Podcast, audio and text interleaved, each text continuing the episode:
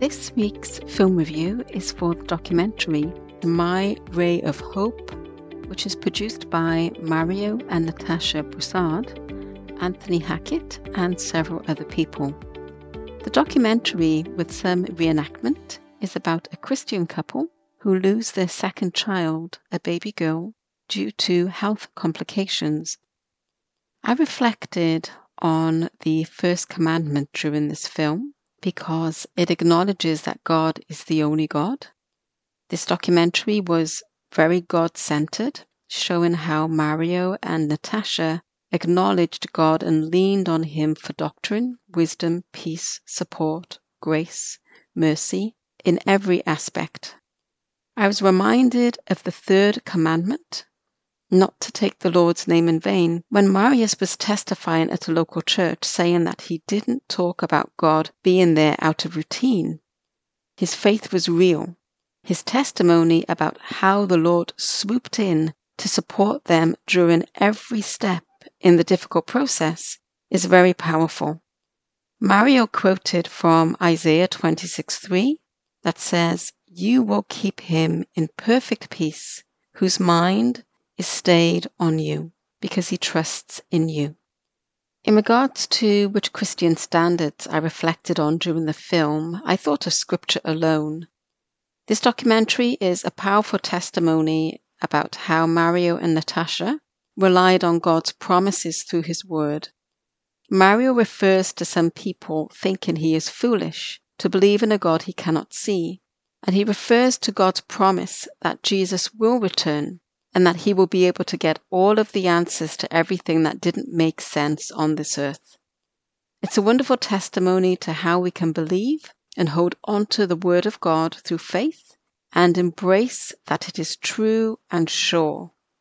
It's also a wonderful testimony on the powerful relationship we can develop with God the Father through Jesus Christ. I also thought about salvation through Christ. Mario speaks of thousands of people from various countries gathered together under the banner of Jesus Christ in hope, prayers, and support of their family. This is a testimony that there is comfort when we have Jesus as our Savior and God the Father to take us through the difficult life on this earth.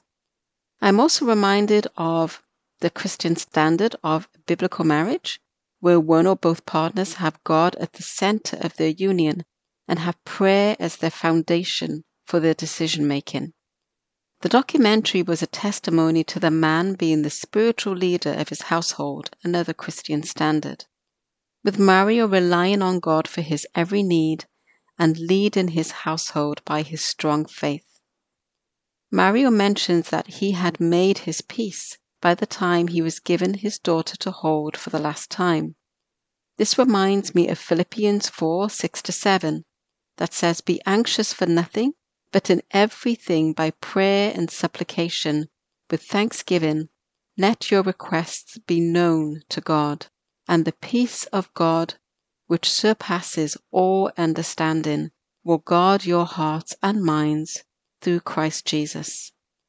Mario and Natasha's approach to their pain is a testimony that while there are many things on this earth that we don't understand, God is sovereign and deserves glory, honor, and thanks no matter what the season.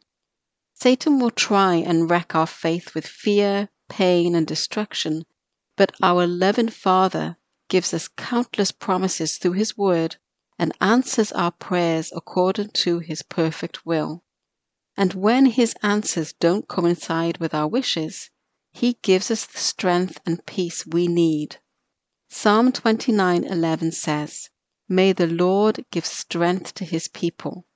May the Lord bless his people with peace." This documentary is a testimony to the power of faith, love, and hope under God's grace. It's a testimony to the strength, peace, and love God provides his people when we seek him. Jeremiah 29:13 says, "And you will seek me and find me when you search for me with all your heart." There were a couple of scenes that caught my attention. I mean, pretty much all of the documentary had my attention, but there were a couple of other scenes that I would like to mention. Uh, Mario was addressing the congregation, I guess it was his, his local church. He said, We aren't the only people to lose a baby, but you treated us as if we were. And I just thought that was so powerful, such a wonderful testimony of the love and support of church sisters and brothers. And then there's a part of the documentary uh, where Natasha mentions that she found comfort in refraining from asking why, because the answer would not have been good enough. That made me think of Psalm 19:1 that says, The heavens declare the glory of God, and the firmament shows his handiwork. And Romans 1:20 says, For since the creation of the world his invisible attributes are clearly seen, being understood by the things that are made, even his eternal power and Godhead, so that they are without excuse. It makes me think that nature tells us that there is a God, but only the Word of God in Genesis 3 tells us about sin and how the temptation of Adam, Adam and Eve led to sin coming into the world and creating the pain and destruction we see all around. But there is hope, as this documentary portrays. There is hope because of Jesus' sacrifice. Revelation 21 describes a new Jerusalem, a renewed world that we live in with God the Father and Jesus his Son for an eternity, where there is no more death, sorrow, nor crying. There shall be no more pain, for the former things have passed away. The Apostle John, who had the vision described in the book of Revelation, was told to write the vision down, for these words are true and faithful. Amen. Ray of Hope and Love Incorporated was founded in 2020 by Mario and Natasha Broussard after the loss of their seven day old daughter, Braylee. This non profit raises awareness on infant mortality as well as the mental and emotional health within grieving communities.